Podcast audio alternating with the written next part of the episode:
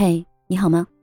近日，多个媒体报道显示，OPPO 旗下的自主研发芯片部门哲库科技突然宣告关闭，三千位芯片工程师一夜之间面临失业。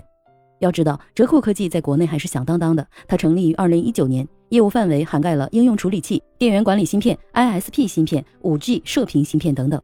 哲库科技的成立伊始呢？OPPO 的创始人和 CEO 陈永明就对折库的未来充满希望。他说，未来三年将要投入五百亿元的研发预算和更多的资源，去构建核心的底层硬件技术、软件工程和系统架构能力。二零二二年，在折库科技成立三年之后，OPPO 的旗舰手机 Find X5 上所搭载的马里亚纳 X 芯片正是出自折库之手。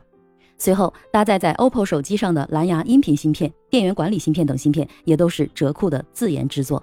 一个能排进前五的芯片科技公司。而且背靠的 OPPO 一直以来前景都被看好。有消息称，OPPO 自主研发的四纳米工艺的处理器已经进入了流片阶段，人们满心期待又一家的国内企业将推出中国芯。与此同时，OPPO 的芯片研发基地还在广东东莞的交际湾规划建设，总投资高达四十五亿元以上。更近的是，在四月底，哲库科技还在它的官方渠道发布招聘启事，涉及到北京、上海、西安等多地超过五十个岗位。有消息说，OPPO 将是美国商务部针对的下一家中国科技企业，可能将重蹈华为的覆辙，而被列入出口管制清单。而与华为相比，OPPO 显然缺乏资金和实力去挺过制裁的寒冬。综合考虑之下，OPPO 不得不选择当机立断，断臂求生。有媒体评价说，本以为这将是折库腾飞的起点，但不曾想是落日的余晖。对此，OPPO 方面是这样解释的。面对全球经济、手机市场的不确定性，经过慎重考虑，公司决定终止折库业务。这是一个艰难的决定，我们会妥善处理相关事宜，并一如既往地做好产品，持续创造价值。折库的轰然倒地，给业内带来无限的震惊和唏嘘。在国际关系已经容不下第二个海思的情况下，国产高端芯片之路还将面临怎样的困难？到底是外部势力的制裁威胁，还是内部管理决策？我们不得而知。只是不得不再次感叹。不是谁都能成为华为的，而且这次关闭直接关系到了三千名芯片高级人才的未来。在外部的打压之下，国产芯片是否已经到了生死存亡的危急时刻了呢？一份来自腾讯科技从网上获取到的哲库裁员会议的视频中，哲库的 CEO 刘军、COO 朱尚祖等四位高管出席会议，宣布公司解散的过程中，管理层多人哽咽落泪。我是麦田新生，坦诚讲，看到这则消息，我有一种无由来的悲愤的情绪。无法用个人的认知去猜测他们为什么会关闭，只是从折库裁员的会议内幕聊聊有温度也有风度的管理细节。首先，积极沟通，打温情牌。折库的 CEO 刘军回忆了折库成立的过程，也解释了公司解散的背景和原因，包括了全球经济和手机行业不乐观，公司的营收不达预期，芯片的自主研发投资巨大到公司已经承担不起等等。刘军在会上宣读了折库关停的通知。经过审慎的讨论，公司决定关停折库，终止芯片自研业务。刘军在发言的过程中几度低头哽咽。折库的 COO 朱尚祖也提到，以往日常工作中大家可能会相互抱怨，可是跟今天这样比起来，大家都会觉得能够好好的一起工作，其实是个很不容易的事情。朱尚祖也让员工要珍惜各位将来路上遇到的伙伴。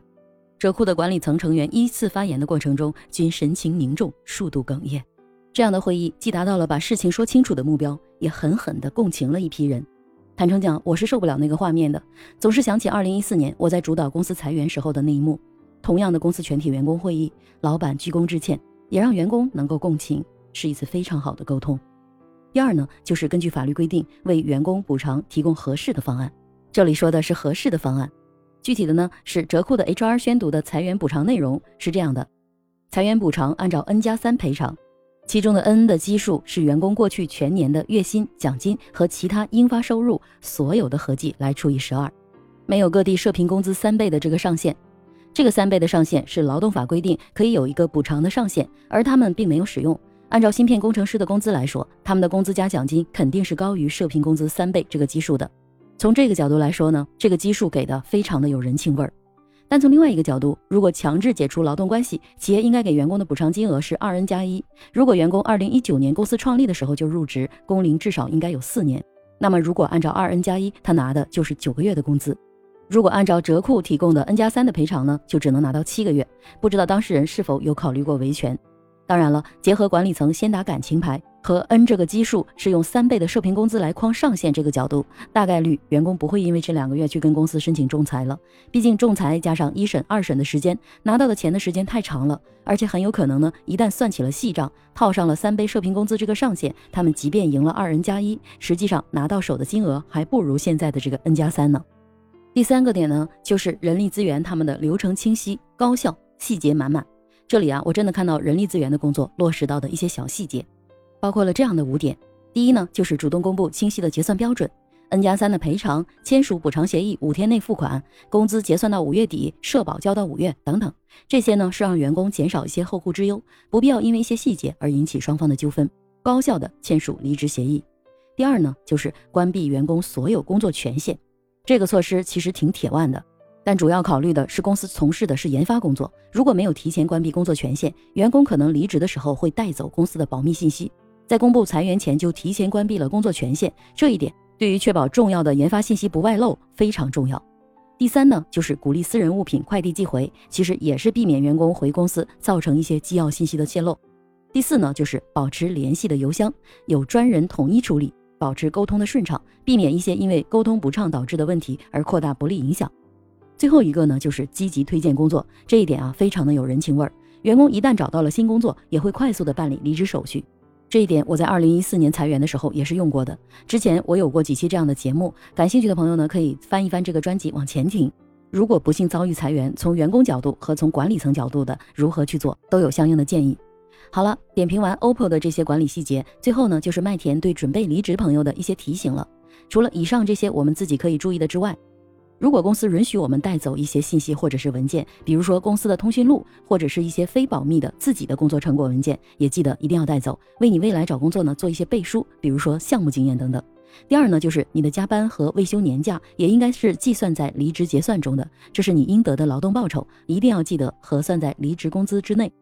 第三呢，就是要公司在给你交完这个月的社保之后呢，选择停缴的方式是非自愿，这样呢，你就可以申请失业保险了。这样既可以让你在找工作期间呢社保不断保，也可以让你有一个最低的生活保障。第四就是开离职证明，写明离职原因是因为业务线关闭，这样呢对于再次求职时你的影响会降到最低。因为一个业务线关闭的裁员不代表你不优秀。芯片行业跟其他的产业不同，投资高、周期长，还需要高级人才。如果不能沉下心来做个五年、十年，根本没有办法形成有效的技术沉淀。三千位的芯片工程师涌入市场。有多少公司能消化得了这些人才呢？有可能他们就会转行了。那如何去保住这些人才，这是另外一个重要的话题了。谁也不知道在我们人生的路上，意外和成功哪一个会先来。既然无法预测，那就做好自己，无论是喜是忧。祝愿中国心越来越好，也祝愿离职的朋友可以再一次的找到适合自己的平台，施展自己的才华。另外呢，关于本次会议的全程会议记录。我在公众号中有发布，感兴趣的朋友可以订阅麦田新生的公众号，了解会议全文。我是麦田新生，关注我，收听更多的成长话题吧。